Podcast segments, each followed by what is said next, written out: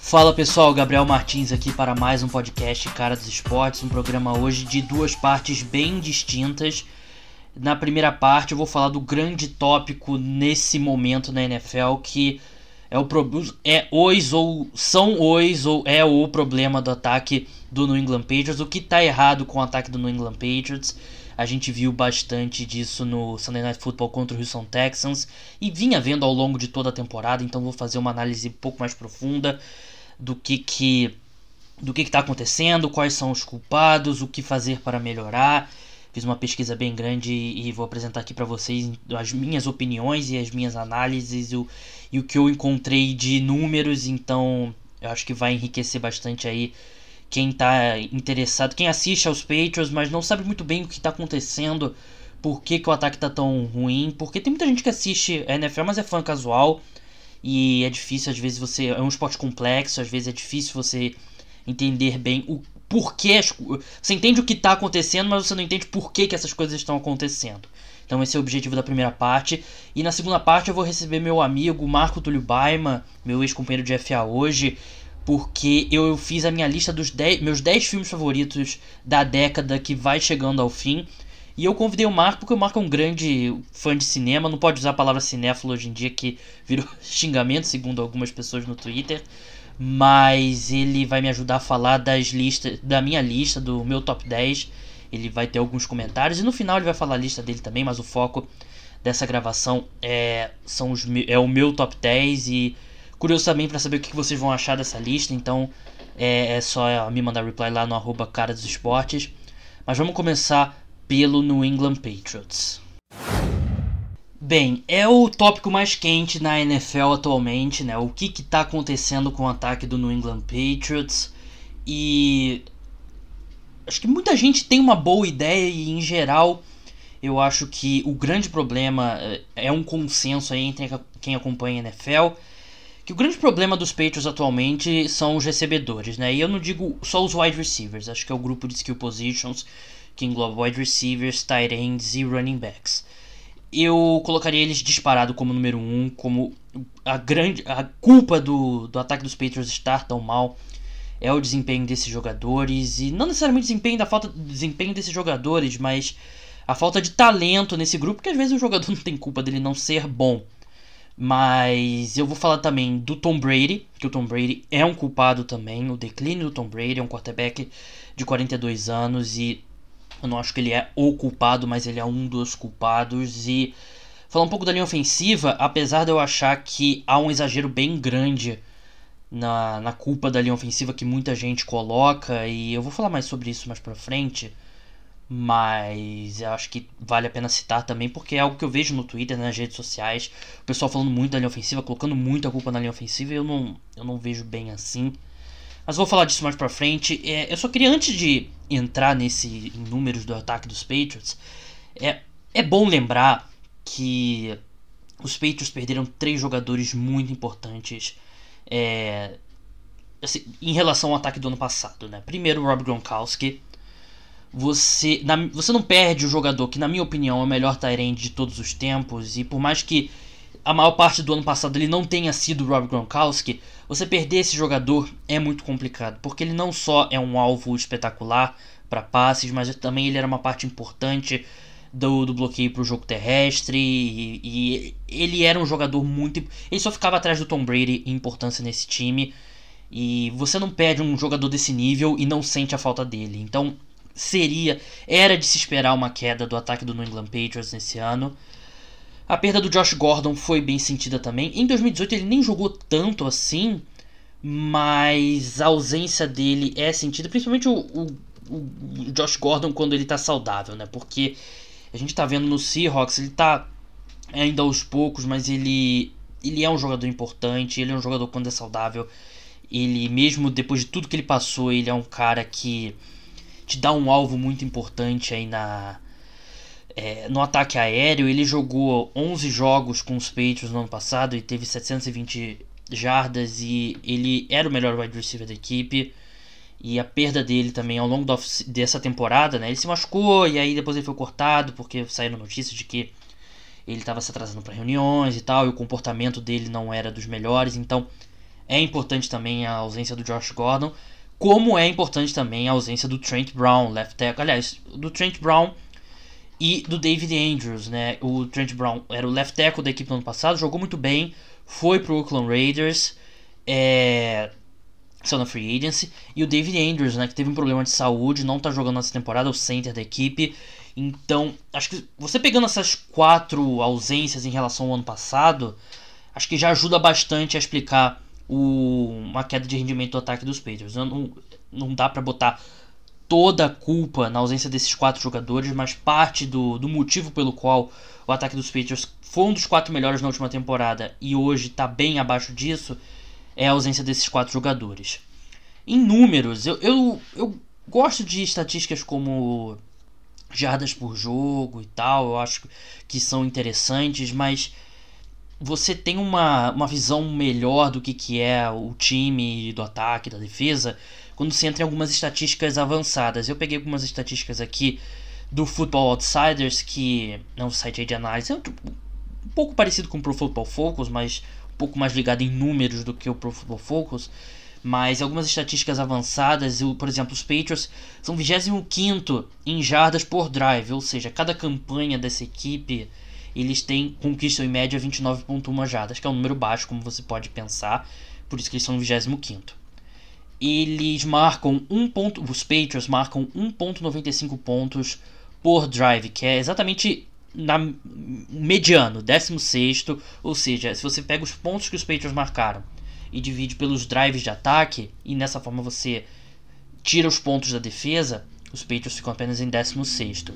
Eles são décimo nono em porcentagem de sucesso, que é uma, é uma métrica que eu acho bem interessante, porque é a porcentagem de vezes após o time conquistar uma primeira descida, conta quantas vezes eles conseguiram um first down depois disso, ou marcaram um touchdown depois disso, ou seja, quando você consegue um first down ou um touchdown, é sucesso. Quando você conquista um first down, em seguida conquista um three and out, consegue, acaba sofrendo um three and out ou sofre um turnover, é um fracasso. E os Patriots estão apenas em décimo nono nesse aspecto, com sessenta e nove vírgula cinco por cento é, de sucesso no seu, nos seus drives, né? É um time que protege muito bem a bola. Ele tem, é o quarto time que menos sofre turnover por drive, né? Basicamente você pega o número de turnovers, divide pelo número de drives, então é o time que menos sofre turnover por drive, e dá pra ver isso, é um time que é conservador, é um time que protege muito bem a bola, e é o décimo nono em tempo de posse de bola por drive, então acho que é quase dois minutos, eu não notei aqui, mas é um time que também fica pouco com a bola. Então você vê todos esses números, por que, que eu tô falando desses números aqui? Todos esses números mostram que é um ataque abaixo da média da N F L e em alguns pontos bem abaixo da média da N F L. Acho que se você divide os trinta e dois times em três grupos, os bons, os medianos e os ruins, o ataque dos Patriots hoje é um ataque ruim. Então, era um, um dos quatro melhores ataques da N F L em número de jardas em dois mil e dezoito. Em dois mil e dezenove é um ataque ruim, não tem como sair disso.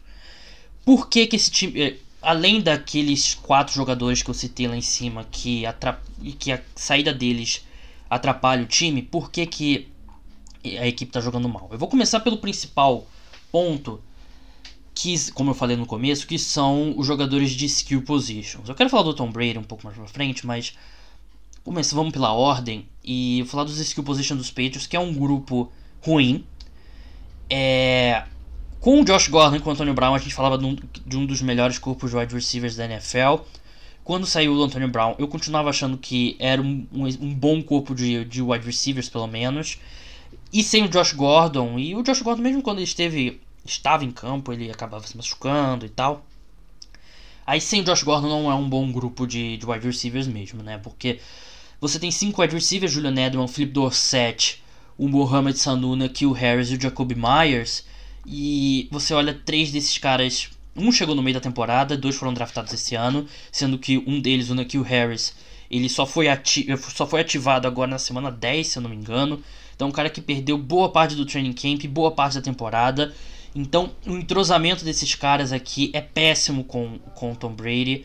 Não péssimo, ele não existe ainda, apesar do Jakobi Meyers, ele estava ativo a temporada inteira, estava é, saudável a temporada inteira, mas ele é um cara que é um wide receiver não draftado e ainda está criando essa conexão com o Tom Brady. E a gente está falando do ataque dos Patriots, que é um ataque que depende de muita precisão, é um ataque que não tem é, muito elemento de big plays, é um ataque que depende muito de precisão, passes rápidos, passes pelo meio. Então, entrosamento importa muito no ataque dos Patriots, mais do que na maioria dos times. Todo time é importante, mas o dos Patriots é ainda mais importante. Então, você junta esse estilo de jogo com um corpo de wide receivers que três deles é, chegaram na, na equipe esse ano, então é claro que vai ter dificuldades. E você tem no Edelman um cara que nem sempre está saudável, o Phillip Dorsett também é um cara que ele...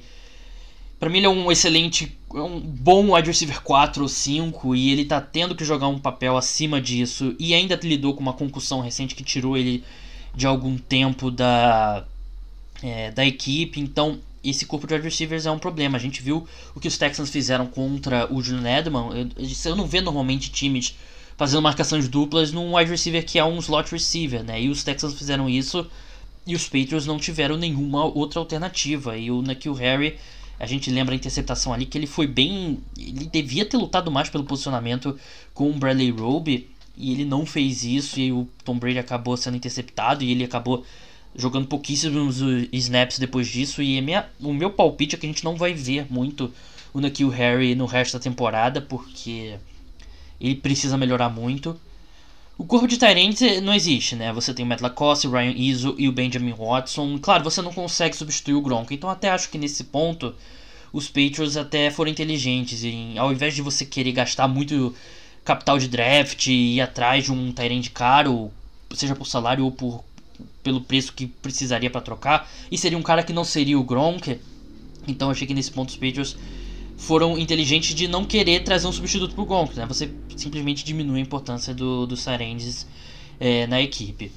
O corpo de, de running backs é basicamente é o mesmo, né? Literalmente o mesmo. Sonny Michel, James White, Brandon Bolden, Rex Burkhead, N'Keal Harry chegou esse, no, esse ano. E não é um corpo de running backs talentoso, mas isso não importa. É um time que era um, um dos melhores ataques terrestres da N F L. Eu notei aqui em algum lugar. Ele era o quinto em jardas terrestres na temporada regular em dois mil e dezoito, com exatamente esse grupo de running backs, e agora é o vigésimo primeiro em jardas terrestres, né? E isso tem muito a dizer com... Aliás, tem quase tudo a dizer com a linha ofensiva, né? Que a linha ofensiva dos Patriots caiu muito de nível. A linha ofensiva dos Patriots foi a segunda melhor contra, é, bloqueando para o jogo terrestre em dois mil e dezoito, segundo o Pro Football Focus, e caiu para décimo segundo esse ano, né? Então é por isso que o ataque terrestre da equipe tá funcionando menos, porque o ataque aéreo da equipe é, piorou, então as, as equipes não precisam, não precisam respeitar tanto o ataque aéreo dos Patriots, e a linha ofensiva despencou de nível bloqueando para o jogo terrestre, e por isso os Patriots, com o mesmo corpo de running backs, é um ataque terrestre bem pior. E, e assim, o Sonny Michel é um péssimo running back titular. Eu...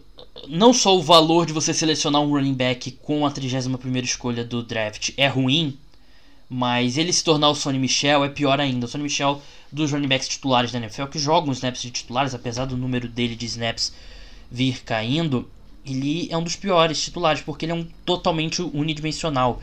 De todos os running backs que foram, receberam pelo menos um passe nessa temporada, o Sonny Michel tem apenas a, cent, a centésima quarta nota no Pro Football Focus. Pense nisso, cento e três running backs são melhores que o Sonny Michel recebendo passes. E aí você tem no James White um cara que é o inverso, e ele vai ser mais usado porque ele corre melhor com a bola do que o Sonny Michel recebe passe, mas o James White é um excelente recebedor vindo do backfield, mas ele não é um grande corredor.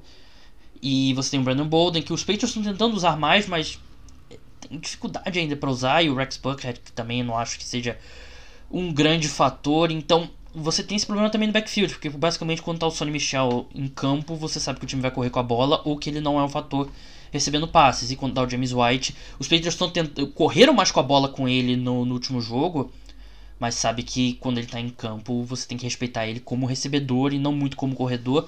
Tanto que os, os Texans chegaram a colocar um, um cornerback no, no James White, né? Então acho que os running backs é um problema, assim, não é um problema muito grande, mas é um problema, assim, pra esse time. E acho que é isso.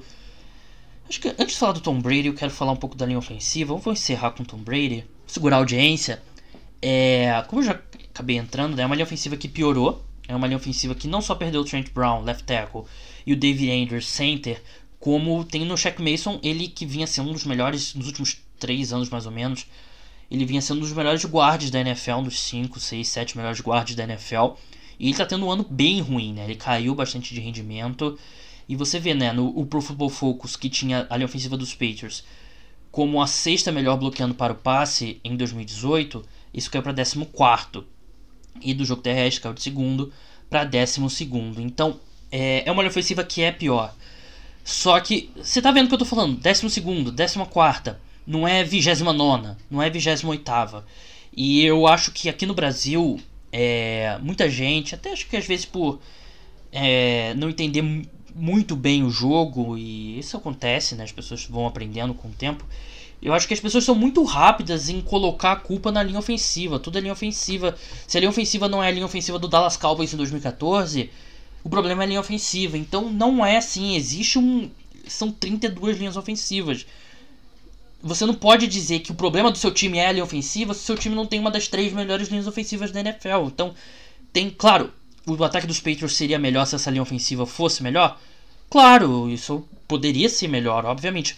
Mas pelo nível de talento que tem a linha ofensiva dos Patriots, ela tá, ela tá jogando basicamente pelas expectativas. Você tem um, como left tackle, o Isaiah Wynn, que ele voltou, mas aí saiu do time e tal, tava machucado. Você não tem talento nessa linha ofensiva para querer que ela jogue como uma das cinco melhores da N F L. E até acho que ela tá jogando pelos jogadores que tem, pelas lesões e pelo jogador que perdeu o Trent Brown na free agency, ela tá jogando dentro do esperado. E então eu não acho que a linha ofensiva dos Patriots seja um grande problema para a equipe. Ela é um pouco melhor que mediana, então eu acho exagero, é exagero colocar a culpa aí do, do, dos problemas dos Patriots na linha ofensiva. Como eu falei, para mim a falta de talento do corpo de skill positions é o grande problema da equipe.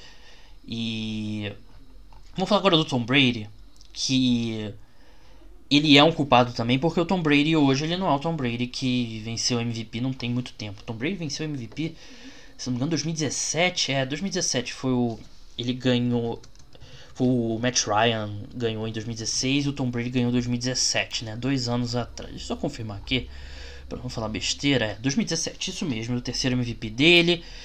Ele tinha é, seus quarenta anos, que é surreal, um jogador de quarenta anos ganhar um M V P, mas em dois mil e dezoito ele já não foi o mesmo. E em dois mil e dezenove ele continuou essa queda. E a gente sempre fala que ah, o quarterback, quando ele cai de nível, ele cai de uma vez. E normalmente isso é verdade. Mas com o Tom Brady não está acontecendo isso. Ele não é o Peyton Manning de dois mil e quinze, né? Que o Peyton Manning de dois mil e treze teve uma das melhores temporadas da história da N F L. Em dois mil e quatorze ele jogou bem, mas caiu de nível no final. E em dois mil e quinze ele era, sei lá, um dos dez piores quarterbacks titulares, até menos do que isso. Não é o caso do Tom Brady. O Tom Brady ainda é um quarterback, pra mim, acima da média. Mas se ele fosse o quarterback de dois anos atrás, eu acho que esses problemas seriam bem menos... A gente tá, estaria falando menos de problema de skill positions, e o ataque dos Patriots não seria um bom ataque, mas seria um ataque melhor. Ao invés de ser, sei lá, um dos décimo oitavo, décimo sétimo, talvez seria décimo terceiro, décimo segundo. E tem vários números do Tom Brady que você podia entrar, mas eu, eu resolvi fazer um, o seguinte exercício. Eu peguei todos os quarterbacks titulares da N F L nesse momento e coloquei eles num ranking, né? E basicamente respondendo a seguinte pergunta: qual que eu gostaria de ter o restante da temporada, se o meu objetivo no restante da temporada fosse ganhar o maior número possível de jogos e talvez ser campeão. Eu botei os trinta e dois e o Tom Brady acabou em décimo primeiro pra mim. E eu não acho nenhum absurdo. décimo primeiro eu acho, pro que o Tom Brady é hoje em dia, é justo. Ele tá logo à frente do Kirk Cousins em décimo segundo, o Jimmy Garoppolo em décimo terceiro e o Derek Carr em décimo quarto. E ele tá logo atrás do Matthew Stafford, que tá machucado, mas eu, pra não ter que colocar um dos quarterbacks dos Lions reservas, eu coloquei o Matthew Stafford. Aí botei o Carson Wentz em nono, Aaron Rodgers em oitavo. E basicamente, você pode pode discordar totalmente desse meu ranking, mas eu vejo o Tom Brady como um, o décimo primeiro melhor quarterback na N F L atualmente, e você pode discordar de muitas coisas, mas eu não acho que vai sair muito disso. E então, quando o Tom Brady é um M V P, quando o Tom Brady é um dos quatro, cinco melhores, três melhores quarterbacks da N F L, ele compensa muito dos problemas que a equipe pode ter.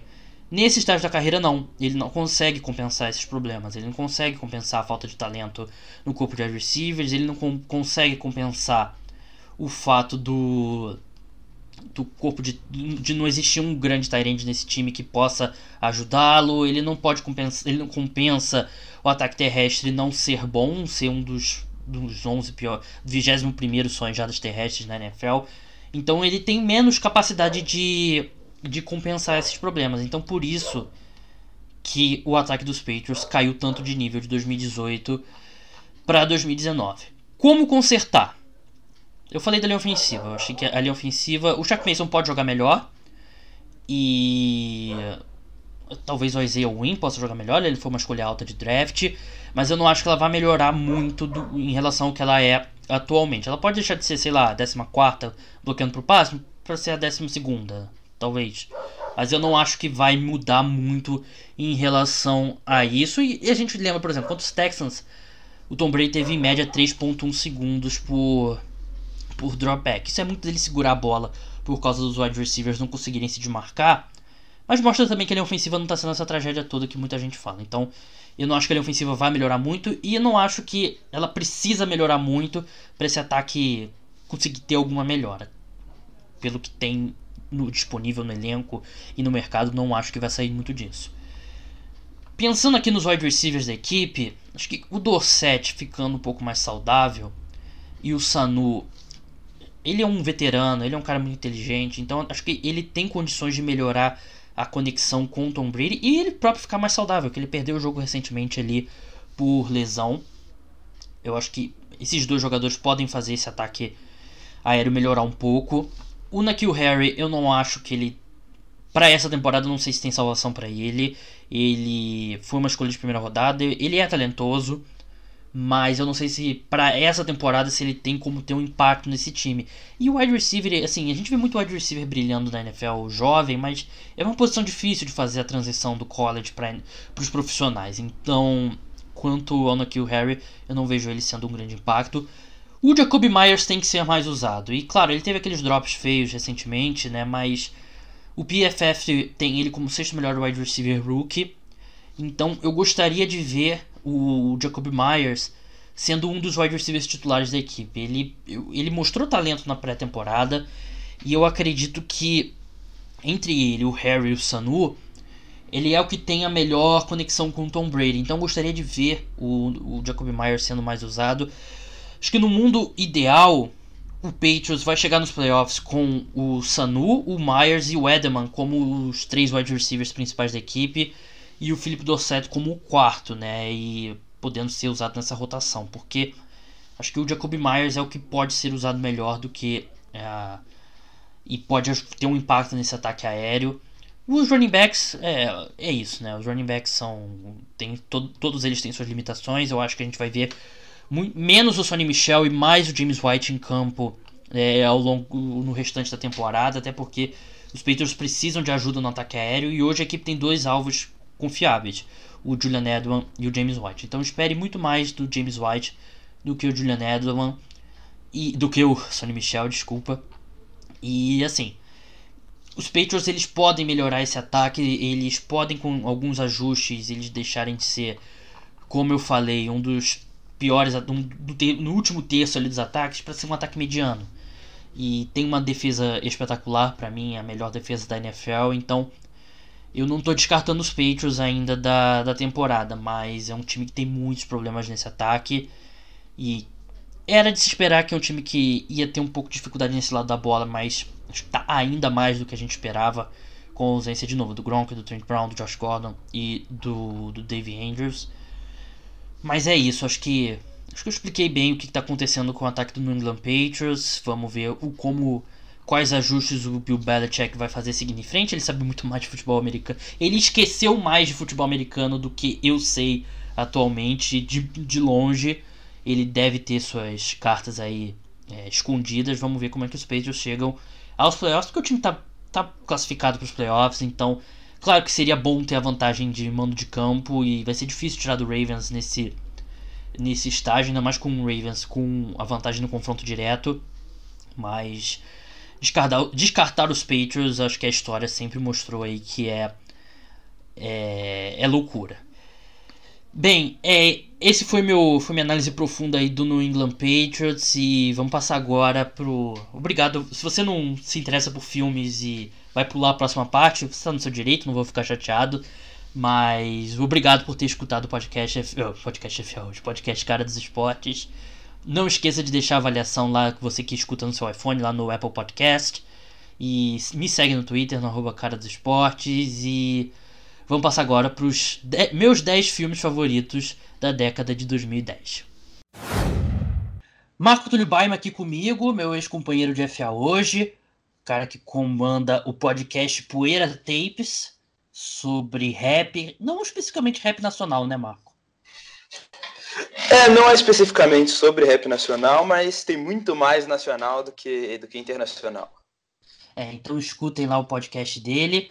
O Marco hoje ele vai me ajudar aqui, é, eu mandei uma mensagem para ele, eu, quero, eu queria fazer a minha lista dos dez, meus dez filmes favoritos da década, nessa década que vai chegando ao fim, e eu precisava de alguém que para rebater aqui, discutir, debater, e o Marco é um dos caras que mais gostam de cinema aqui que eu conheço, então foi um convite bem óbvio da minha parte aqui fazer ao Marco. Marco que tem essa fama de cinéfilo, mas vamos lembrar que ano passado ele perdeu o bolão do Oscar para mim. Pois é, você, pelo que eu lembro, você colocou o, o filme que ganhou, né? E eu não lembro qual que eu coloquei. É, foi Green Book que ganhou. Eu não lembro se eu coloquei Green Book ou se eu coloquei Bohemian Rhapsody. Mas assim, foi, foi um ano bem fraco de Oscar e tenho certeza que...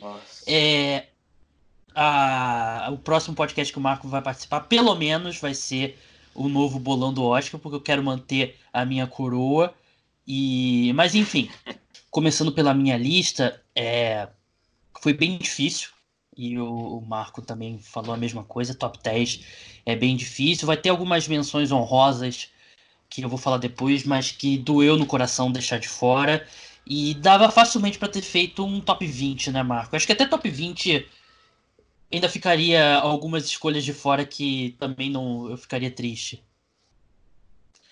É complicado você fazer uma lista. Eu, eu tenho muita dificuldade de colocar... Assim, se fosse lista de dez, eu, eu colocaria. Mas a ordem que me complica, assim, qual filme é melhor. Eu tenho muita dificuldade nisso.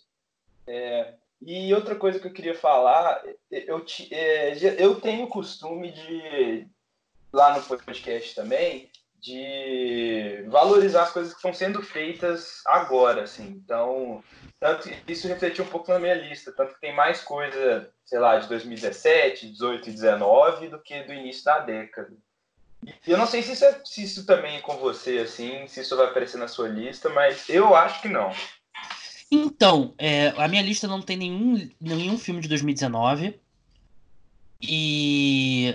Tem um filme de dois mil e dezoito, um filme de dois mil e dezessete, mas é, é mais a primeira parte da década mesmo, que eu, pra mim é o contrário. Eu não sei se é uma questão de que os filmes da segunda parte da década não, não, me, não foram, apelaram tanto assim pra mim, não, não me agradaram tanto, ou uma questão da década ter sido mais forte mesmo o começo dela, mas eu, eu nesse ponto eu não, não tô me deixando pelo, pelo que aconteceu de mais recente, me ter preferência na lista, digamos assim, mas vamos entrar logo na lista.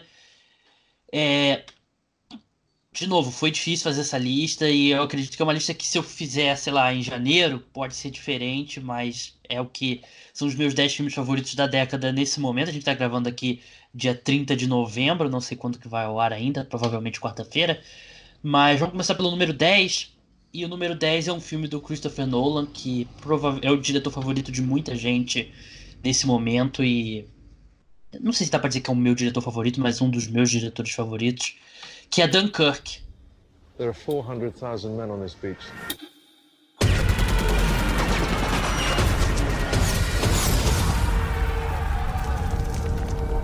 Dunk, Dunkirk, filme de guerra de dois mil e dezessete, dirigido por Christopher Nolan, que tem, são três histórias mais ou menos ali dentro dele mesmo. Eu não sou um grande fã de filme de guerra, mas esse é disparado o meu filme favorito, e eu gosto muito da forma como Christopher Nolan ele lida com o tempo, e ele tem uma coisa que eu amo em filmes, que é, ele é um filme curto, uma hora e quarenta e seis minutos, você entra, você sai, e o tempo todo muito tenso, você não consegue relaxar um segundo sequer desse filme. E pra mim, o meu filme favorito de guerra de todos os tempos, e um dos melhores filmes do Christopher Nolan. Marco, você assistiu Dunkirk? Você gosta de Dunkirk?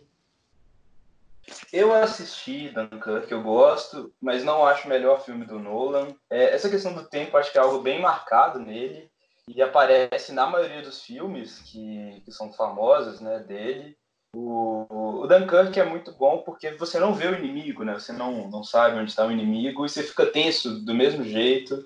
É, ele não estende essa, essa tensão é, por mais tempo que ele poderia. É uma hora e quarenta e cinco, né, de filme que você tinha dito. É, por aí. É, então não é um filme muito cansativo, apesar de acontecer muita ação. Assim, pra... Ele é bem acessível.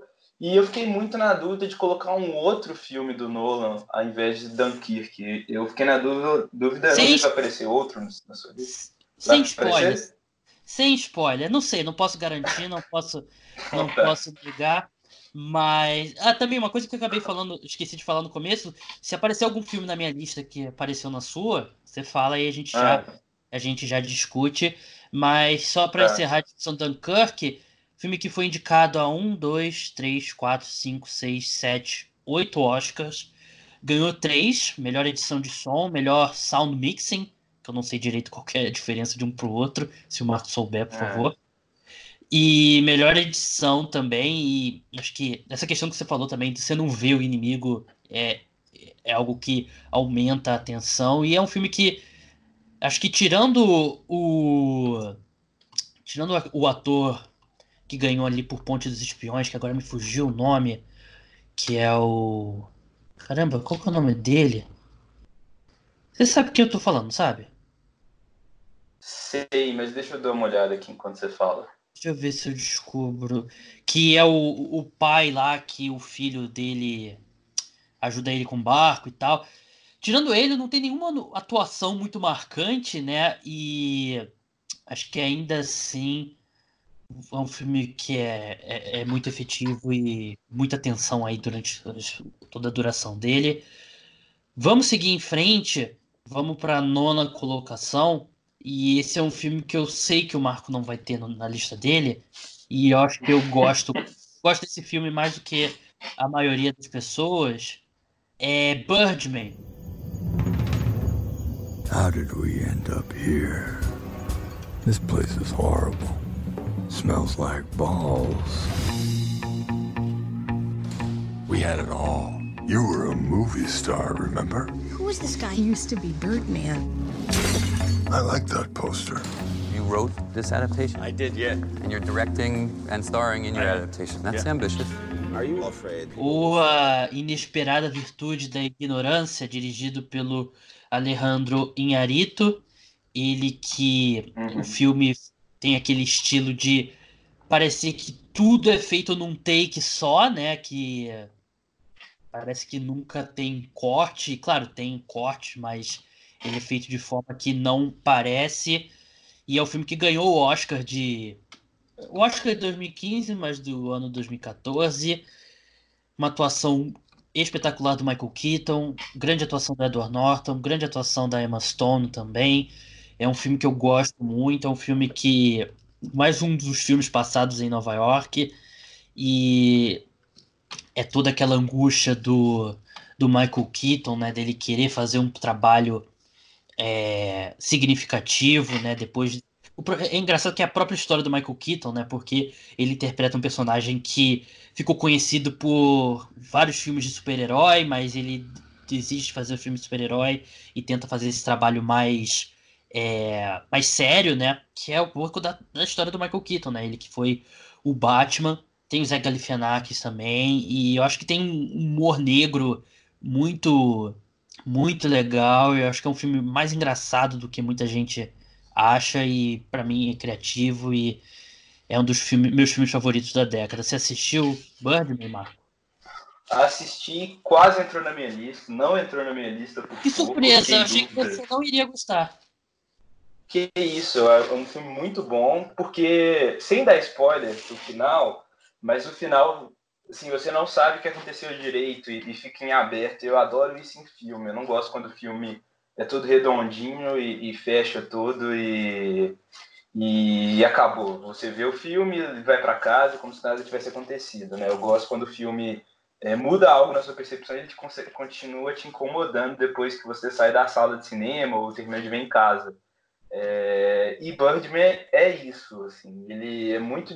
Acontece isso, você vai me zoar nesse momento, mas acontece muito isso em filme europeu, Ai, porque eu, é uma, eu não sei se é uma tradição, parece ser uma tradição de, de não fechar os filmes, mas do filme fazer você pensar depois que ele acaba e discutir, e, e Birdman é exatamente isso, né? O Michael Keaton tá, tá muito bem no filme e... Tem cenas assim, que ficaram para a história do cinema. Aquela cena que você vê quando acontece e você sabe que ela é muito...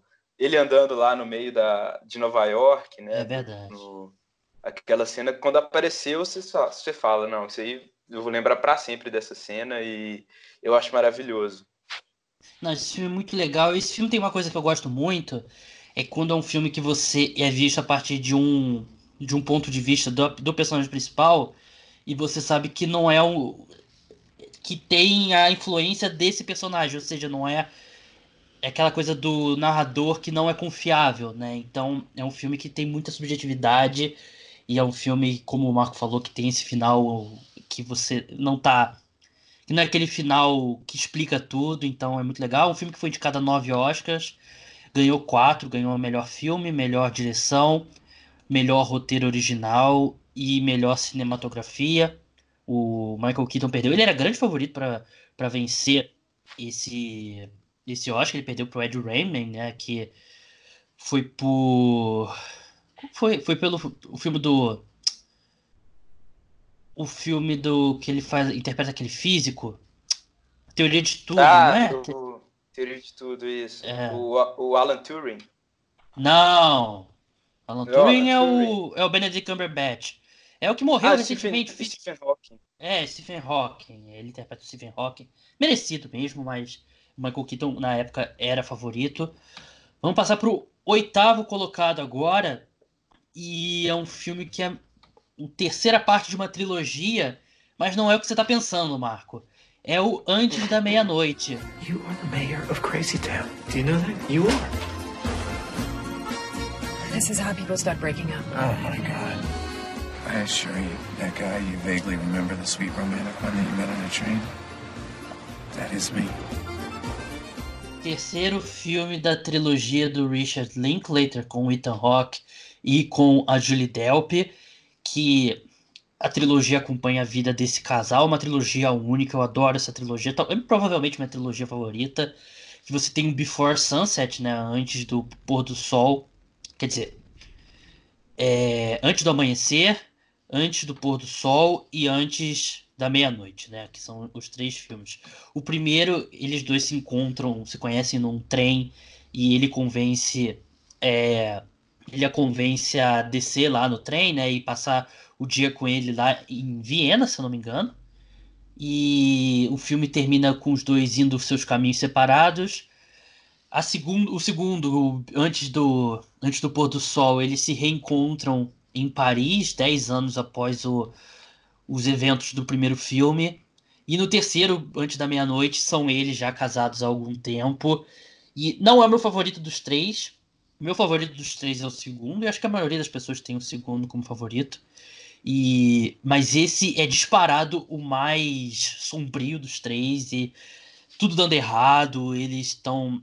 com muitos problemas e, assim, eu não quero dar spoilers desse filme, dos filmes que eu tô citando aqui, né, mas esse filme é bem pesado, é um casal com muitos problemas e é, segue a linha dos dois anteriores de longas cenas de diálogos, e o filme foi escrito pelo Linklater, pelo, pelos três, né, pelo Ethan Hawke, pela Julie Delp também, e pra mim, é um, acho que é um filme que ele é realista até demais, Marco, se você perguntar a minha opinião. É um filme que te deixa meio triste, mas é um excelente filme. Eu nunca ouvi falar desse filme. Talvez eu já que tenha ouvido isso? Você falar dessa trilogia. Não conheço, não conheço. Eu, olha, de todos que eu botei na lista, eu, é o que eu tinha mais certeza que você... Dos que a gente não discutiu especificamente, porque tem alguns que a gente já discutiu aqui em outros momentos, eu achei que você conheceria. Então assista a trilogia Before, Before Sunrise, Before Sunset, Before Midnight, vale muito a pena. É, vamos passar então, já que o Marco não assistiu, vamos seguir em frente. Mas eu só queria Passa... falar uma coisa, é... que esse filme parece ser uma comédia romântica, mas pelo que você não. disse, eu acho que eu vou gostar, então já coloquei aqui. Nada de comédia romântica, acho que nenhum dos três é uma comédia romântica, é muito mais um drama, mas assim, é... nessas listas aí de melhor filme da... melhores filmes da década, eu vi algumas pessoas colocando Boyhood, que é do Richard Linklater, né, mas... é o melhor filme da década do Linklater, é Before Midnight, não tenho, antes da meia-noite, não tem nenhuma dúvida quanto a isso. Vamos passar agora, dez, nove, oito, sétima colocação, e esse eu tenho certeza que o Marco não vai gostar, que é Star Wars, O Despertar da Força. There are stories about what happened. It's true. All of it.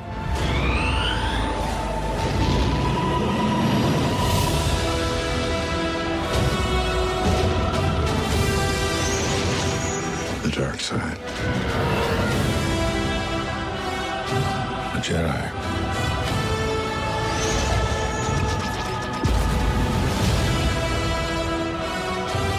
They're real. É o meu Star Wars favorito. E recentemente eu, eu teve um podcast que a gente falou bastante sobre, sobre Star Wars.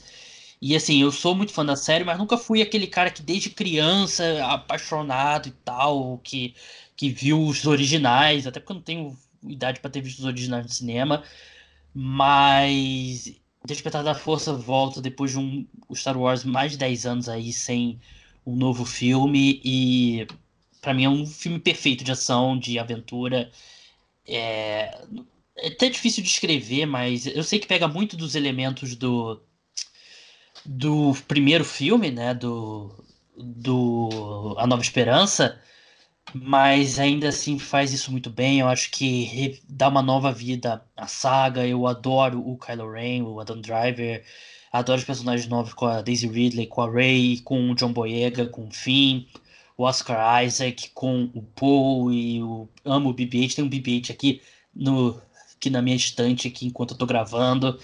Eu acho que eles usaram muito bem o Harrison Ford e a, a Carrie Fisher e, e também no final ali o Mark Hamill como Luke. Eu achei que quando você vai reviver uma, uma franquia antiga, a gente tem muitos exemplos de quando vai quando dá errado. Acho que tem noventa por cento dá errado e apenas dez por cento dá certo.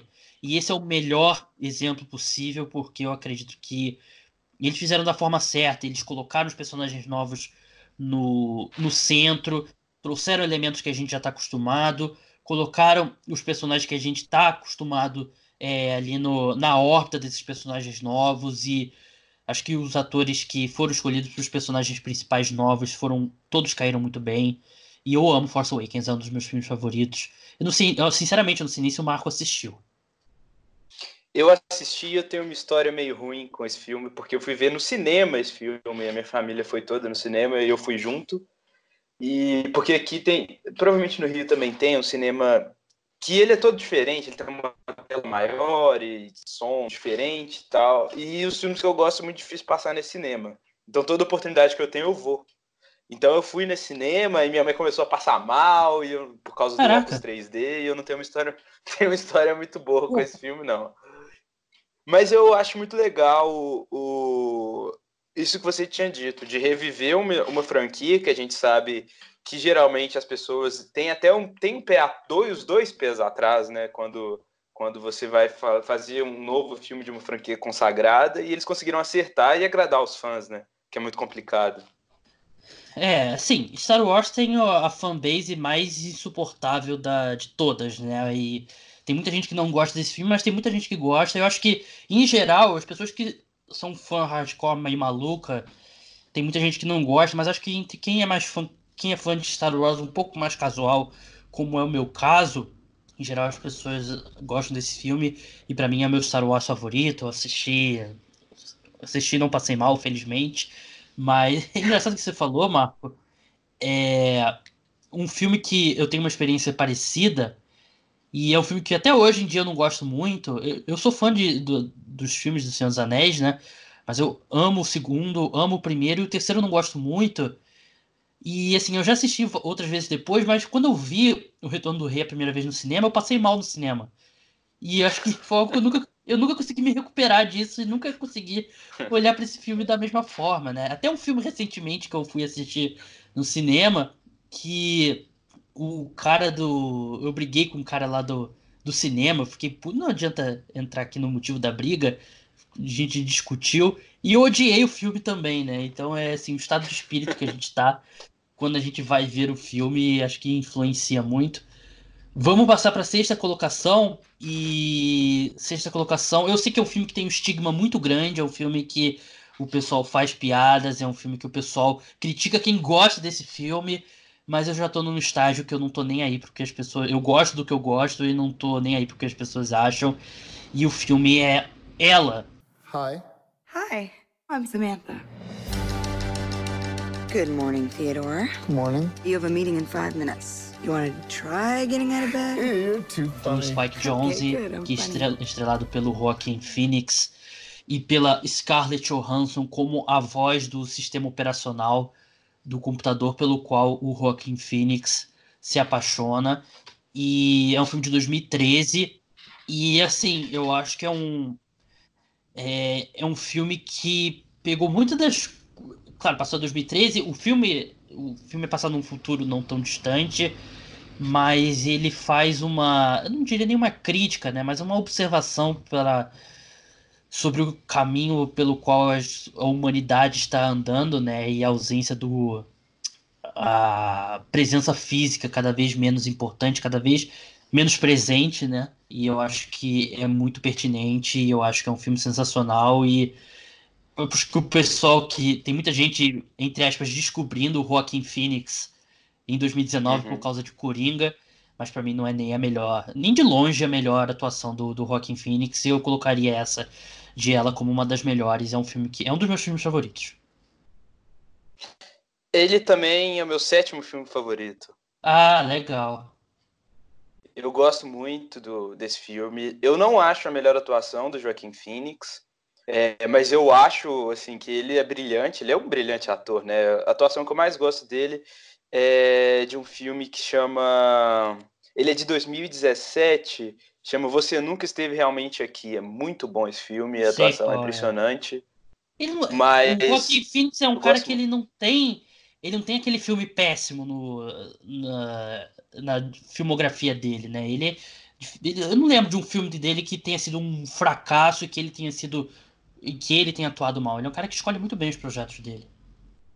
E são filmes muito diferentes, né? Que ele atua, e ele vai muito bem em todos. Você vê é o Coringa totalmente diferente do, do Theodore, do Ela, né?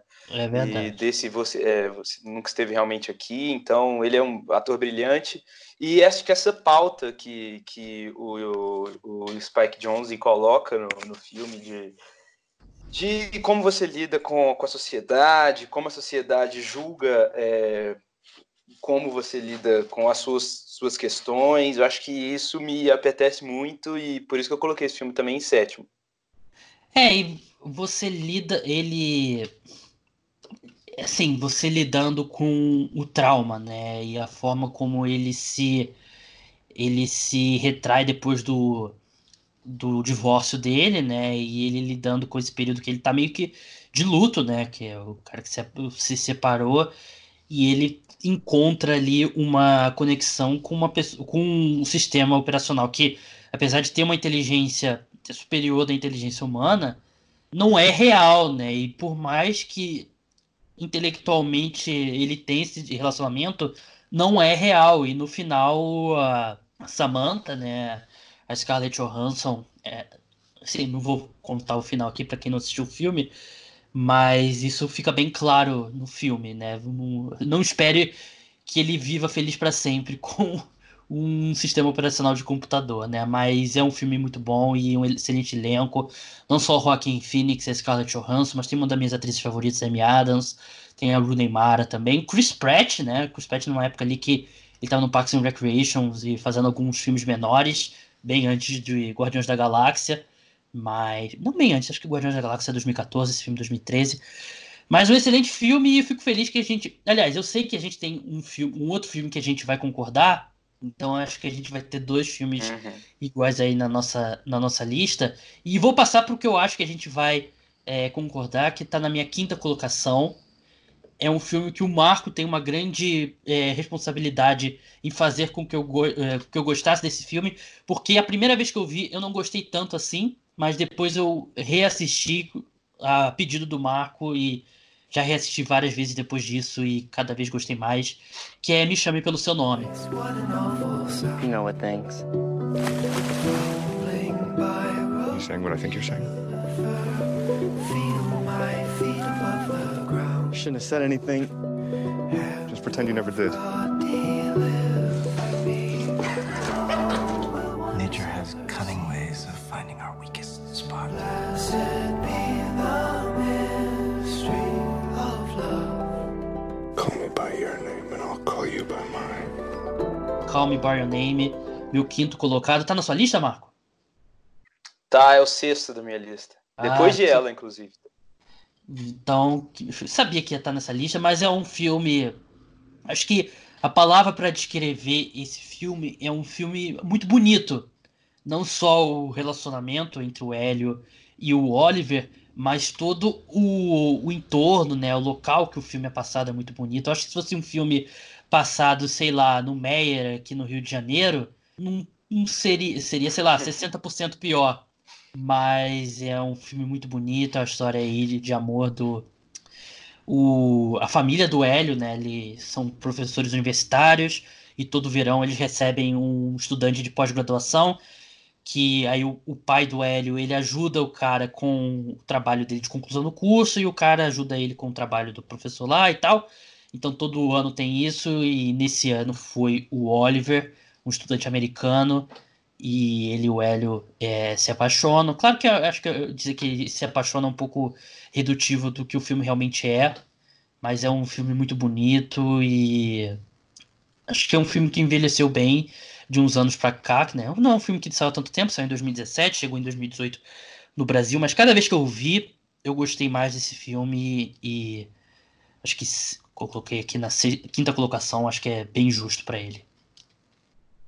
Não, eu acho que você, acho que a palavra realmente que define esse filme é bonito, porque a história é, é muito romântica, né? O local que eles se passa a história, é, acho que é no sul da Itália, também é bem romântico, então... é um filme, eu acho que esse filme não tem erro, as atuações são, são brilhantes, o, o final, né, o, o monólogo final do... como é que é o nome do ator? Eu sou muito ruim com nomes. É o Michael Stuhlbarg. Isso, do Michael Stuhlbarg. É sensacional e é um filme que eu sou muito suspeito para falar, que ele é, é muito bonito, assim, ele é muito bonito, acho que não tem muito o que falar, ele, ele toca, assim, as pessoas que... que tem sensibilidade, eu acho que é isso. É, e assim, é baseado num livro, né, do mesmo nome. Eu li o livro e o filme é bem melhor. Ele é produzido por um brasileiro, né, o Rodrigo Teixeira, né, que é um dos principais produtores aí de, de Hollywood atualmente. E é um filme muito legal e acho que vale a pena assistir se você não assistiu. E assim, você falou do final, né, tem realmente o monólogo do pai do Hélio no final, é muito bonito, mas ainda tem... a parte que o Hélio e o Oliver conversam no telefone também, depois disso, é uma parte muito bonita. E o filme todo é, é muito legal. E é, eu acho que, assim, filmes como, por exemplo, Call Me By Your Name e, e sei lá, é, Carol, né, também, que é da, da Rooney Mara uhum. e da Cate Blanchett, eu acho que tem uma tendência a ser reduzido como um filme temática L G B T, E é um filme de um relacionamento entre dois homens, mas eu acho que você reduzir esse filme a um filme de um relacionamento L G B T, eu acho que simplifica muito. Eu acho, é uma história de amor. Eu não, eu, até assistindo esse filme, eu, claro, é importante e é legal que hoje em dia filmes desse tipo possam ser feitos, mas o fa- é, eu vejo como um filme de história de amor. Eu nunca... Nunca me passou... Nunca pareceu um filme, sei lá, como se fosse um ativista L G B T, uma obra ativista de pessoas que lutam pelos direitos é, desse grupo. Entende o que eu tô dizendo? Sim, é, é, é igual aquele filme A Vida é Bela, que, que mostra é. uma história de amor, por exemplo. Exatamente. Só que, é, nesse caso, é entre dois homens. É um detalhe do filme que, se fosse entre um homem e uma mulher, não faria diferença nenhuma também. É mas, mas é só um detalhe do filme, é, é muito mais do que isso, realmente. É um, é, é um roteiro lindíssimo, uma produção muito bonita, e, e o filme é, é bonito, é isso. Posso fazer uma crítica a esse filme? Depende da sua crítica, mas então, vai lá. Então, a, a primeira vez que eu assisti, eu, não, eu, eu vinha de... É, eu tinha visto uma crítica não muito boa, e eu não estava num bom espaço mental quando assisti esse filme. E eu gostei, mas não gostei tanto assim. E depois, como eu falei, né, eu, cada vez que eu assisti depois eu gostei bem mais. Mas e tem um problema, e o problema é o Armie Hammer. E eu não acho que a atuação dele é ruim, eu acho que, muito pelo contrário, eu acho que a atuação dele é muito boa, e talvez, assim, o Timothée Chalamet, ele teve mais reconhecimento em termos de prêmio, né, ele foi indicado ao Oscar, por exemplo, o Armie Hammer não foi, mas eu acho que o Armie Hammer é um pouco velho pro papel, eu acho que eu não consigo, ele deveria ser um personagem de vinte e quatro anos, né, ele parece muito mais do que isso, e a diferença de idade dele Pro, pro Hélio, pro Timothée Chalamet, eu acho que prejudica um pouquinho de nada esse filme. Eu acho que deveria ter sido um ator mais jovem no papel do, do Oliver. Eu nem sabia disso, que era pra ter sido... É, se for, for para, para ler aqui, é isso mesmo, né? O Hélio tem dezessete e o Oliver tem vinte e quatro, mas... Mas, assim, eu achei que era realmente para parecer muito mais velho. E talvez se eles colocassem uma pessoa realmente de vinte e quatro anos, não tari, daria tanto esse contraste, né? Que, que é o proposto. É, faz sentido. Ele, tem, ele tinha trinta e um anos na época. Ele tinha trinta e um anos na época que ele fez esse filme. Eu acho que ele é um pouquinho velho. Mas, assim, acho que... Claro, ele é o meu quinto favor, filme favorito de dois, da década de dois mil e dez, então não atrapalha tanto assim. Vamos seguir em frente pro meu quarto colocado... Meu quarto colocado é Frances Ha. Tell me the story of us. Again? We are going to take over the world. You'll be this awesome publishing mogul. And you'll be this famous modern dancer. Do Noah Baumbach, ele e a agora a esposa dele, Greta Gerwig, escreveram um filme. A Greta Gerwig é a atriz principal. E é basicamente o filme ali, a história da, da Frances e a amizade dela com a melhor amiga dela, que é a Sophie Live, e mais um daqueles filmes ali da, do, do jovem ali dos late twenties, dos com uns vinte e poucos anos, sobrevivendo em Nova York, mas eu acho que é muito mais inteligente do que isso. É, é uma... Fo- acho que o, o principal do filme... é a forma como a Frances, ela lida com questões que são comuns, assim, acho que não tem nada nesse filme que é aquela, que é um clichê de filme, eu acho que são muitas coisas da vida comum que a maioria das pessoas passam, e a forma como ela lida e como ela é, amadurece durante o filme. Eu, pra mim é um filme, acho que se tivesse que escolher um, desse, um filme desse estilo, que é o, o que nos Estados Unidos chamam de Coming of Age, né, que é do jovem se tornando adulto e lidando com essa, essas responsabilidades da vida adulta. E tem muitos filmes desse, nesse estilo, muitos deles passados em Nova York, como esse. Eu acho que esse é o melhor. E o Noah Baumbach é, é um dos meus diretores favoritos. A Greta Gerwig é também uma... Ela agora está dirigindo filmes, mas eu gostava muito dela como atriz.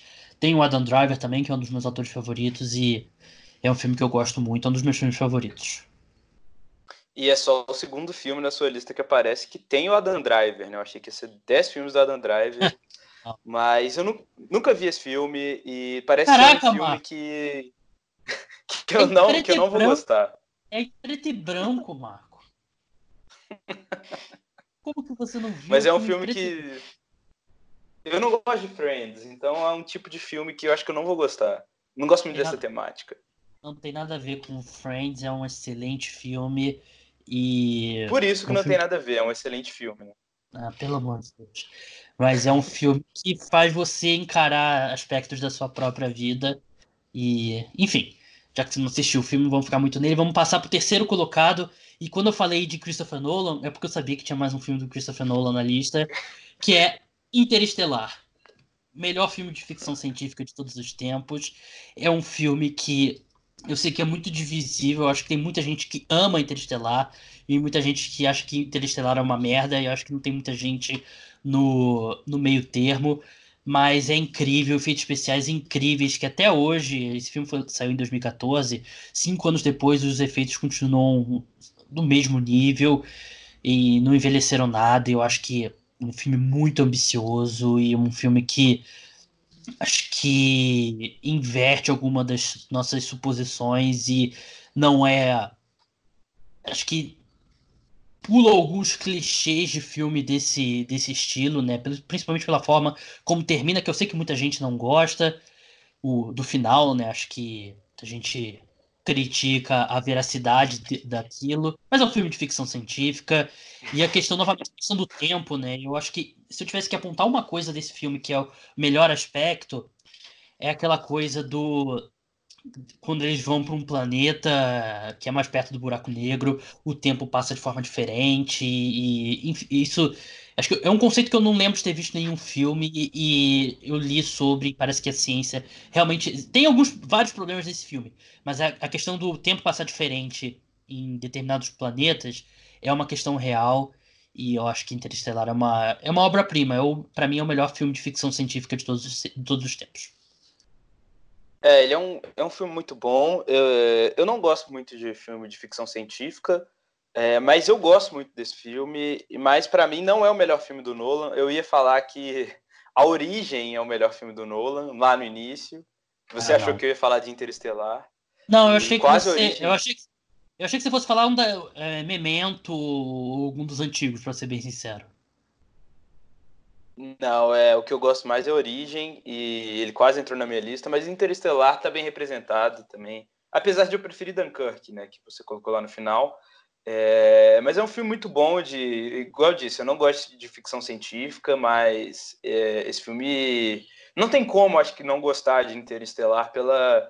pelos detalhes assim que, que o Nolan coloca e pela atenção a, a isso que, que ele faz. É, é um filme que tem um, um ritmo acessível, assim, apesar dele ser longo, as pessoas conseguem acompanhá-lo porque tem muita coisa acontecendo ao mesmo tempo e o Nolan é mestre em capturar a sua atenção para o que ele está querendo.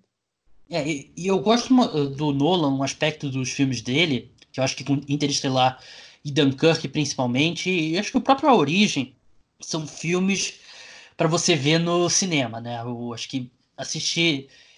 Eu assisti Dunkirk pela primeira vez no IMAX e, assim, foi uma das melhores experiências cinematográficas que eu já tive na minha vida. E Interestelar eu não vi no IMAX, mas vi no cinema também. Foi espetacular. Eu acho que...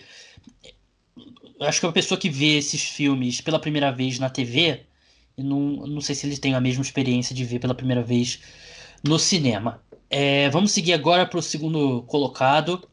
E esse meu top dois foi o que eu defini primeiro, e pra mim tá bem destacado dos demais, e são dois filmes perfeitos, dois filmes que não tem nenhuma falha, e vou começar pelo segundo colocado, que é dirigido por um mestre, que foi escrito por outro mestre, que é A Rede Social. You guys were the inventors of Facebook?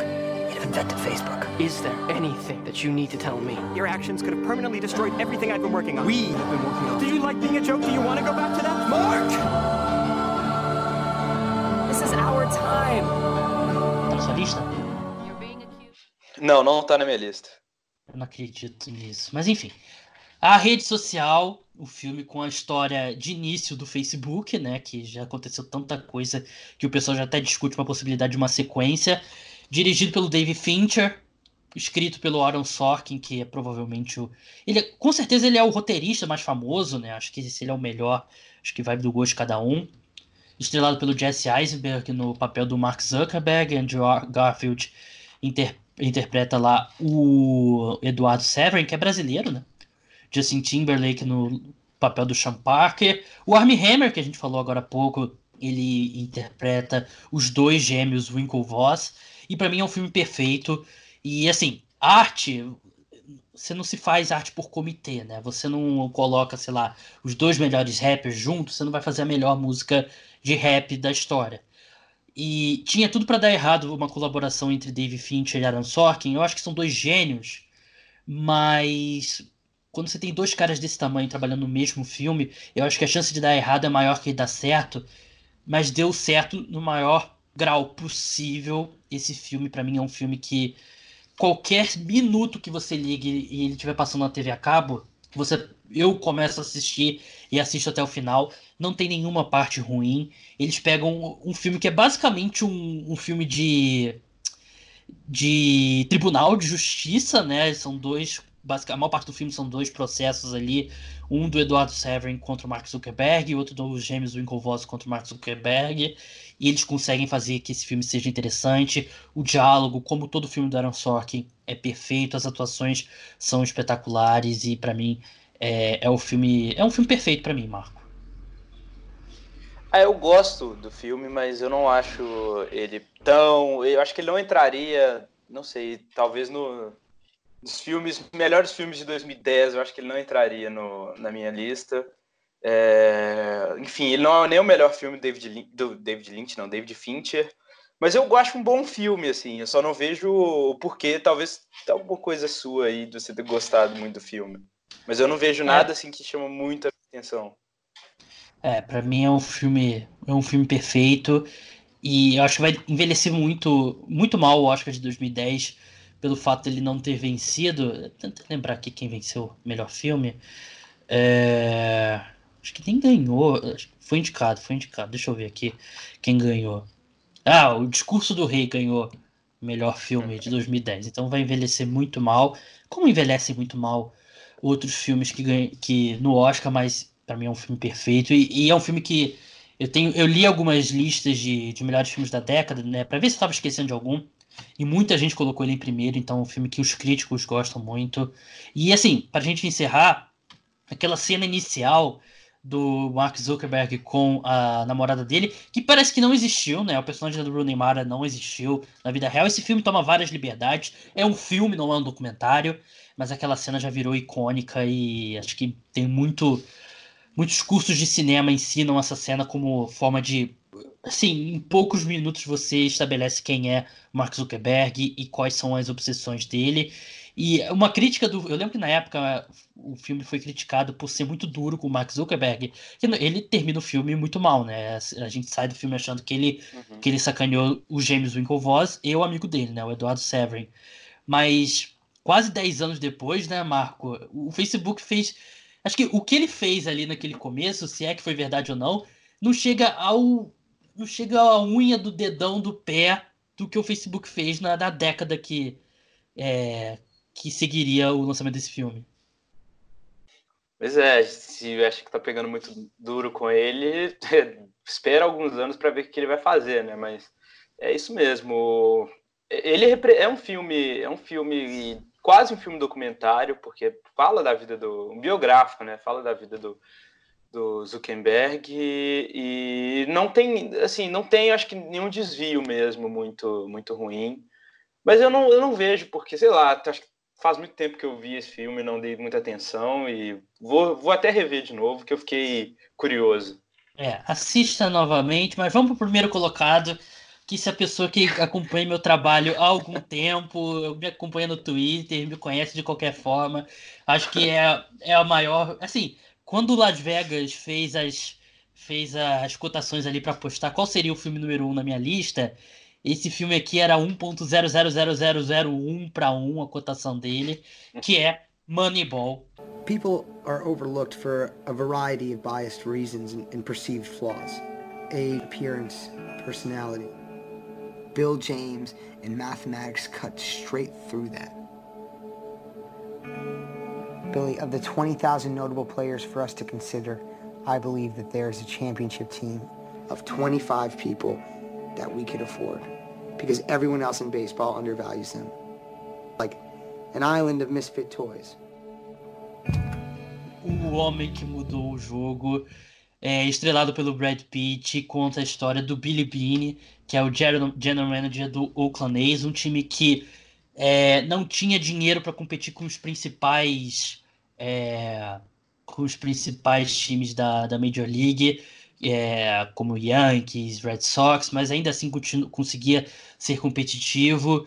E o Brad Pitt, o Billy Beane, conhece o Peter Brand, que é um personagem que não existiu. O Peter Brand é uma combinação de duas pessoas. Uma delas é o Paul DePodesta, que foi general manager do New York Mets e hoje em dia trabalha para o Cleveland Browns. E o Peter Brand apresenta para o Billy Beane um, o que ficou conhecido como Moneyball. Moneyball virou um termo, né, nos esportes americanos, mas é uma forma diferente de avaliar os jogadores e encontrar o que realmente ajuda num time de beisebol a vencer jogos. E o Oakland A's começa a trabalhar dessa forma e encontra sucesso. Primeiro é muito difícil, mas depois encontra sucesso, e é um time competitivo mesmo com uma folha salarial bem menor que as do, uh, dos outros times. E assim, é um filme de esporte, mas para mim é, um, é o melhor filme de esporte de todos os tempos. Mas o, a questão do filme, o tema do filme central é como as pessoas são avaliadas de forma errada, e acontece não só no beisebol, mas em todo lugar. E no beisebol você tem pessoas que são contratadas pra, para avaliar jogadores, e eles ainda assim avaliam de forma errada. E tem a questão do Billy Beane. Ele, ele era um grande atleta no colégio. Ele tinha duas possibilidades quando ele chegou no último ano dele. Ele podia... É, o, se não me engano, o New York Mets queria draftá-lo, e ele tinha uma proposta de bolsa de estudos para jogar como quarterback em Stanford, e ele acabou sendo convencido a ir jogar beisebol, só que ele era considerado um grande prospecto. Se eu não me engano, ele foi draftado na primeira rodada, e, mas ele nunca se tornou um bom jogador de beisebol. Então ele sabe, que por experiência própria, que ele foi mal avaliado, e ele, acho que muito do, do que ele fez com o Oakland A's é uma forma dele querer é, ir contra as pessoas que erraram contra, com ele, que avaliaram mal ele, que afetaram a vida dele. Claro que ele é um cara muito bem sucedido, mas ele por muito tempo teve que lidar com esse fracasso dele como jogador de beisebol, que é algo que pesou muito. É baseado num livro, mas o livro não é tão bom quanto o filme. O livro tem muito mais informação, tem muito mais coisa, mas o filme é melhor. E se eu falei que A Rede Social é, é um filme perfeito, o Moneyball é um filme mais que perfeito, é o meu filme favorito de todos os tempos, e é a melhor atuação do Brad Pitt. E esse filme perdeu o Oscar de melhor filme para O Artista. O Brad Pitt não venceu o melhor filme. Eu acho que o Brad Pitt tem grande chance de vencer melhor coadjuvante esse ano com, com Era Uma Vez em Hollywood, mas não é a melhor atuação dele. A melhor atuação dele foi por esse filme. E é uma pena, um dos maiores atores aí da história recente de, de Hollywood não ter vencido o, melhor, é, o Oscar de melhor filme, pelo filme que é a melhor atuação dele, mas acontece com muita frequência isso é, nos Oscars. Mas, Marco, me diz que ele tá na sua lista, esse filme. Não, ele não tá na minha não, lista. É... E O Artista tá na minha lista. Ah, não Mentira, acredito. Não tá, não. Tá, não. Eu ia não desligar tá, não, agora não. E deletar a gravação. Se a gente fizesse, eu acho que os piores filmes da década, com certeza O Artista seria o primeiro, e Forma da Água seria o segundo, mas... Ah, não sei não. É, eu gosto... Tem muito filme ruim, né, na década. É. Mas eu acho que a raiva que a gente tem desses dois filmes, acho que superaria qualquer, qualquer imparcialidade que a gente teria na hora de julgar. Mas Moneyball... Mas Moneyball... Então, Moneyball é um filme que eu acho que só por juntar o, o esporte com essa questão de estatística e... Com, com uma qualidade de film, fílmica mesmo é, absurda de, de boa, eu acho que já ganha a gente, e, e ele supera pelas atuações, né? Brad Pitt e o Jonah Hill tá muito, e aí os dois estão muito, muito bem, e, e ele conta a história no ritmo perfeito, e todo mundo, as pessoas que não gostam de esporte também vão gostar desse filme. Assim, eu acho que os diálogos falam muito como é, como é um, uma questão lá por trás das cortinas do, dos esportes americanos também, como a história do esporte pode ser grandiosa, né, com um time com muito menos dinheiro que o outro consegue chegar na, na final por um, por um fator especial. E eu acho que sim, acho que você já falou tudo, e eu vou ficar repetindo aqui as coisas que você vai falar, e, e é realmente uma pena o filme não ter ganho o Oscar de melhor filme na época. É, é um filme que era um projeto que o Brad Pitt, ele produziu esse filme, e era um, acho que o filme que não teria acontecido se o Brad Pitt não tivesse por trás, né, porque é um cara que tem muito poder em Hollywood, e ele é, tentou bastante esse filme, ficou muitos anos ali em desenvolvimento, né? Ele tem como roteirista o, o Steven Zollian e o Aaron Sorkin, foi dirigido pelo Bennett Miller, e tem um baita elenco, né? O Brad Pitt, o Jonah Hill. O último filme, se eu não me engano, aliás, acho que o último filme dele é Jogos Vorazes, mas um dos últimos filmes do Philip Seymour Hoffman, né? Que um grande ator, todo mundo sabe, um dos últimos filmes sérios da, da Robin Wright pré, pré House of Cards, né? Tem o Chris Pratt também, então tem um baita elenco e, de novo, pra mim é um filme perfeito, eu assisto mil vezes e vou continuar gostando, e acho que, assim, eu já falei tanto sobre esse filme na minha, desde que eu comecei o F A Hoje e agora no Cara dos Esportes, mas você já deve estar de saco cheio, mas é o meu filme favorito de todos os tempos. Algumas menções honrosas, antes da gente passar pra lista do Marco, é La La Land, que eu acho que o Marco não gosta tanto. Gosto, gosto, gosto. Filme é. bom, mas não entraria na minha lista. Creed, o primeiro, né? Da série Rock, né? Com Michael B. Jordan e com Ryan Coogler. É, Straight Outta Compton, que também é um filmaço, eu gosto muito. É, um desenho, Marco, Divertidamente. Já assistiu? Não, eu acho um filme muito bom. Assisti, assisti esses dias, mas eu é, acho muito bom. Pra mim é o melhor filme que a Pixar já fez, e acho que é até engraçado ser um filme de criança, né? Porque tem conceitos tão complexos nele, né? E é espetacular. O Whiplash, que eu queria colocar, mas acabei não encontrando um espaço para ele. Eu acho que é, o personagem principal, né? Que agora me fugiu o nome do ator, ele não tá no nível do, do J K. Simmons, que é o cara que carrega o filme. Acho que é o que tira um pouco dos pontos, na minha opinião. É, Scott Pilgrim contra o Mundo, dois mil e dez também, um filme que eu gosto muito. É, o Grande Hotel Budapeste, para mim o melhor filme do Wes Anderson. E Projeto Flórida, que também é um excelente filme. Essas foram a minha, as minhas menções honrosas, e eu tenho certeza que o, Mar- o Marco tá, tá é, surpreso de não ter nenhum filme da Marvel, né? Pois é, eu, na hora que o Gabriel me convidou para isso, e ele já sabia que, que não teria filme da Marvel no, na minha lista, porque eu não gosto, não entendo, e na dele eu, só, eu nem sabia se eu ia conseguir comentar por causa disso. Eu achei que só teria filme da Marvel, é, filme de herói que eu nunca tinha visto, e não foi nada disso. É, eu acho um que top... surpreendeu você. Oi? Acho que surpreendeu você mesmo, né, a sua lista, né, Gabriel? Então, eu comecei a pensar nos meus filmes favoritos, e eu acho que se eu fizesse um top cinquenta, é, teria, sei lá, uns quinze filmes da Marvel. Mas pra, a minha relação com filmes da Marvel, eu sou... Quem me segue no Twitter sabe, eu sou muito fã, é a minha série de filmes favoritos, mas eu tenho uma relação com eles como, como se fosse uma série de T V, basicamente, né? Que eu tô sempre querendo ver o próximo capítulo, e eu acho que quando você começa a, compo- é, a comparar com outros filmes... como um filme contido nele mesmo, início, meio e fim, é muito difícil comparar, porque eu acho que esses filmes da Marvel são é uma coisa completamente diferente, né? Eu acho que tem alguns filmes, é, por exemplo, como Pantera Negra, que tem um início, meio e fim, e tem, por exemplo, Logan, que não é parte do M C U, mas também tem essa história início, meio e fim, e ele é contido nele mesmo, que são muito bons, mas tem outros, por exemplo, como é que você vai comparar Guerra Infinita com Me Chame Pelo Seu Nome? É, é, difícil, é difícil dizer que são dois filmes, são dois, me- dois membros da mesma tipo de mídia, né? Então, acho que nesse aspecto eles perderam um pouco, mas ficou, tem Star Wars na minha lista, né? Que é um, uma franquia do tamanho aí do M C U, então mostra que é, minha paixão por elas. Mas eu chamei o Marco para discutir aqui a minha lista, mas eu quero ouvir a lista dele também. É, claro que a gente não vai ficar muito longo, senão o podcast vai durar duas horas e meia. Mas, Marco, como é que foi a sua lista aí do dez ao primeiro? Então, é, eu acho, eu, assim, eu achei que eu teria mais dificuldade de fazer essa lista, mas eu não tive tanta dificuldade, assim.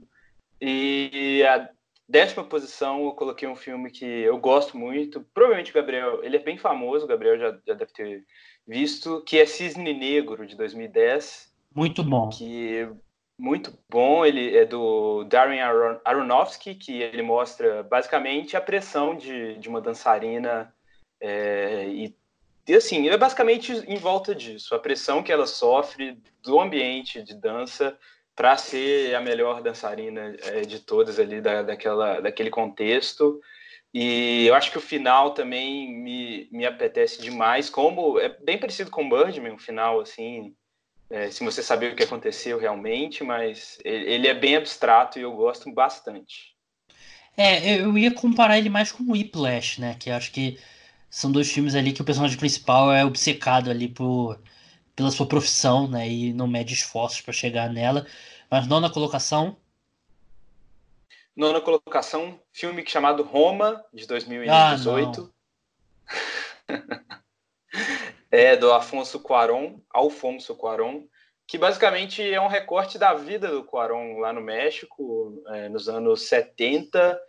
E, e ele consegue abordar tudo tecnicamente, de, de uma forma tecnicamente perfeita. É um filme preto e branco. E ele mostra a realidade do México naquela época, a realidade do Cuarón e, e de uma forma muito bonita. É, eu não gostei nada de Roma. Tentei assistir, mas achei bem chato. Mas eu, eu sabia que tá na, na lista do Marco. Oitava colocação.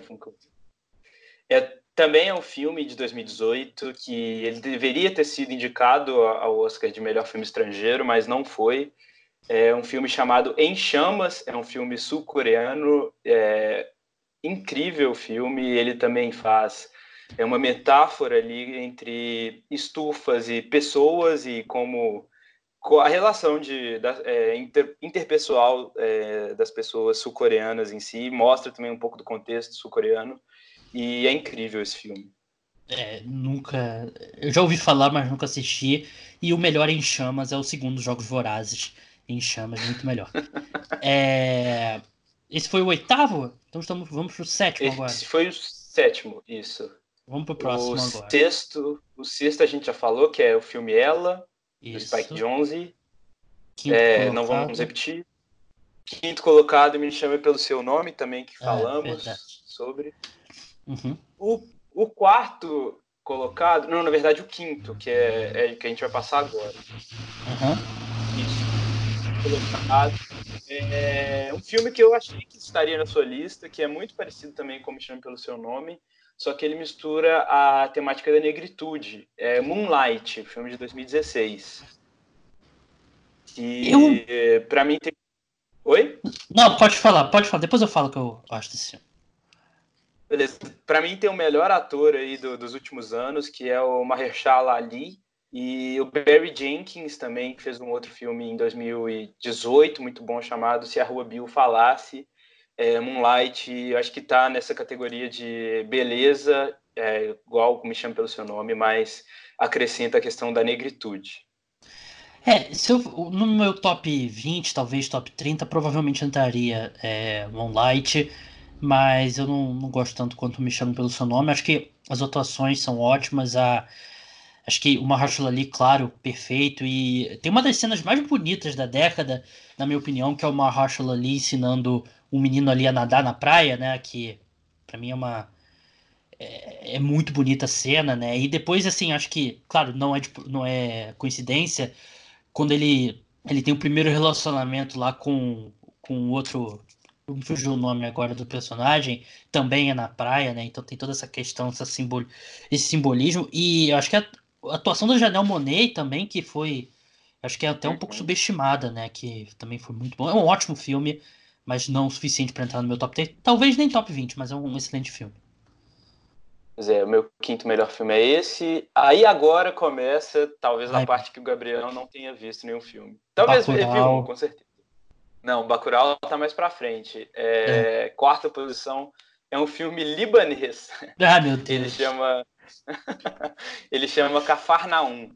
É um filme do ano passado, também dois mil e dezoito, que pra mim foi o melhor filme do ano. E ele basicamente ele conta a história de um menino de quinze, de quinze, de doze anos, que ele foi... Ele processa os pais por, por abandono, e a atuação dele é perfeita.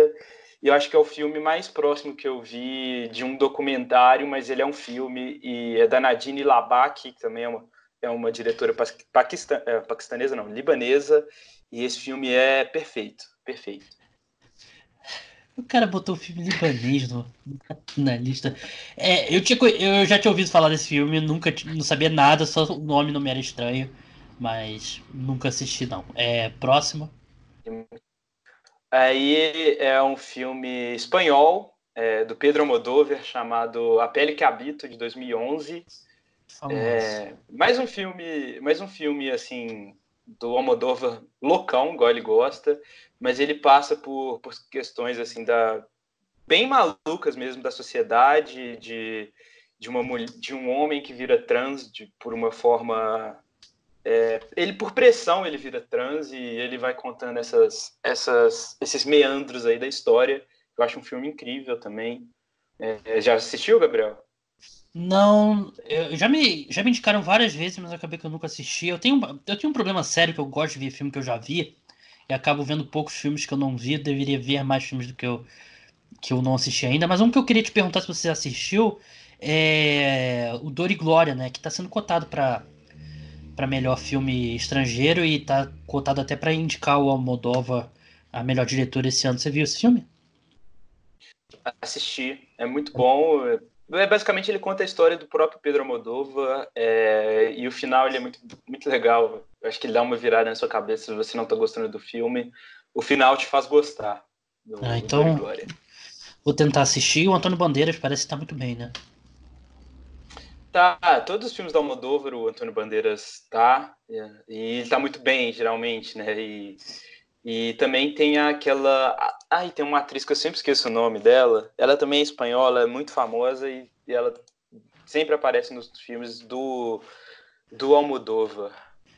É, deixa eu ver se eu, eu tô com o artigo aberto aqui, a Penélope Cruz, né? Isso, a Penélope Cruz, ela é bem famosa, ela sempre está junto com o Antônio Bandeiras nos filmes da Almodóvar, mas no A Pele que Habito não está. Passar para o segundo filme? Segundo filme, Bacurau. Bacurau. Isso, é mesmo? Bacurau, segundo filme. Certeza. É, acertou. Tá. Que eu Por acho quê? que ele, ele tem qualidade de filme de Hollywood, ele é muito bom. Só que ele conta uma história local aqui do Brasil que a gente se identifica muito, independente da parte do Brasil que a gente está. E eu acho que esses dois fatores colocam ele lá no topo da lista. Assim, é os filmes que eu mais gostei, né? Não necessariamente os melhores filmes, mas eu acho que realmente é, um, é o, se não for o melhor filme brasileiro de todos os tempos, é o, um dos melhores. Eu prefiro ele que Cidade de Deus, por exemplo. Ah, vai dizer que não é Vai Que Cola dois, o melhor filme brasileiro de todos os tempos. É, Se Eu Fosse Você, um, é o melhor filme. Acho que o dois é melhor, mas... a sequência é melhor. E é incrível o Juliano Dornelles e o Kleber Mendonça Filho. Assistam todos os filmes do Kleber Mendonça Filho, que os outros dois longas, né, são Aquários e... É, Som ao Redor, que tá no Netflix, inclusive. Eu já assisti esse ano, ele é muito bom também. E o melhor filme, para mim, da década, também é um filme brasileiro. E eu assisti ele no ano... Foi esse ano? Foi no início desse ano, e eu não esperava. É um filme que se passa aqui em Minas Gerais, ele se chama Arábia. É do João Dumas e do Afonso Shoa. E como Bacurau, ele conta uma história... próxima, assim, da gente, do Brasil, o Arábia conta uma história mais próxima ainda de mim, por ser em Minas Gerais, mas ele conta uma história que todo mundo se identifica, porque é um recorte de classe absurdo. Ele conta a história de um, de um jovem que trabalha na indústria, em Ouro Preto, e... ele reflete, trabalhando na indústria, todas as opressões que ele sofreu na vida dele e que ele só conhece o trabalho, ele não conhece mais nada da vida dele, ele viveu para trabalhar, e, e ele conta isso da, é, durante o filme de uma, de uma forma absurda, assim. E ele é muito bonito, esse filme. É, confesso que eu, eu nunca tinha ouvido falar desse filme, tô vendo aqui o artigo dele é, no Adoro Cinema agora. Tô vendo que vai passar aqui no Canal Brasil na, nessa semana, vou tentar assistir. Mas, enfim, essa foi a lista do Marco. É, relembrando a minha lista: Moneyball primeiro, Rede Social em segundo, Interestelar em terceiro, Francis Ha em quarto, Me Chame Pelo Seu Nome em quinto, Ela em sexto, Despertar da Força em sétimo, Antes da Meia-Noite oitavo, Birdman em nono, Dunkirk décimo. Marco, muito obrigado pela participação. Como é que o pessoal faz para escutar o Poeira Tapes? Poeira Tapes, você vai no Spotify, tá em praticamente todas as plataformas, menos no iTunes e no Google Podcasts, que Gabriel soube da minha, da minha luta com esses dois. Sou testemunha. Com esses dois. Pois é, o Gabriel é testemunha da minha luta com, com os dois. Mas é só procurar lá por Poeira, sem o I, Poeira Tapes. Procurar lá, a gente tá no Instagram também. E, e acho que vocês vão gostar do podcast. Valeu, pessoal. Valeu, Marco. E até a próxima, Marco. Até a próxima, até, no mínimo até o final do ano, eu estou de novo aqui no Cara dos Esportes. Muito obrigado, Marco. Muito obrigado a todos que escutaram o podcast Cara dos Esportes. O programa volta ainda com mais um episódio nessa semana. Eu sei que eu tenho falhado aí com a omissão de trazer três podcasts por semana, mas nessa semana vai ter preview da rodada e, e deve chegar na quinta-feira o programa. Mas então é isso. Muito obrigado a todos que escutaram e até a próxima. Tchau!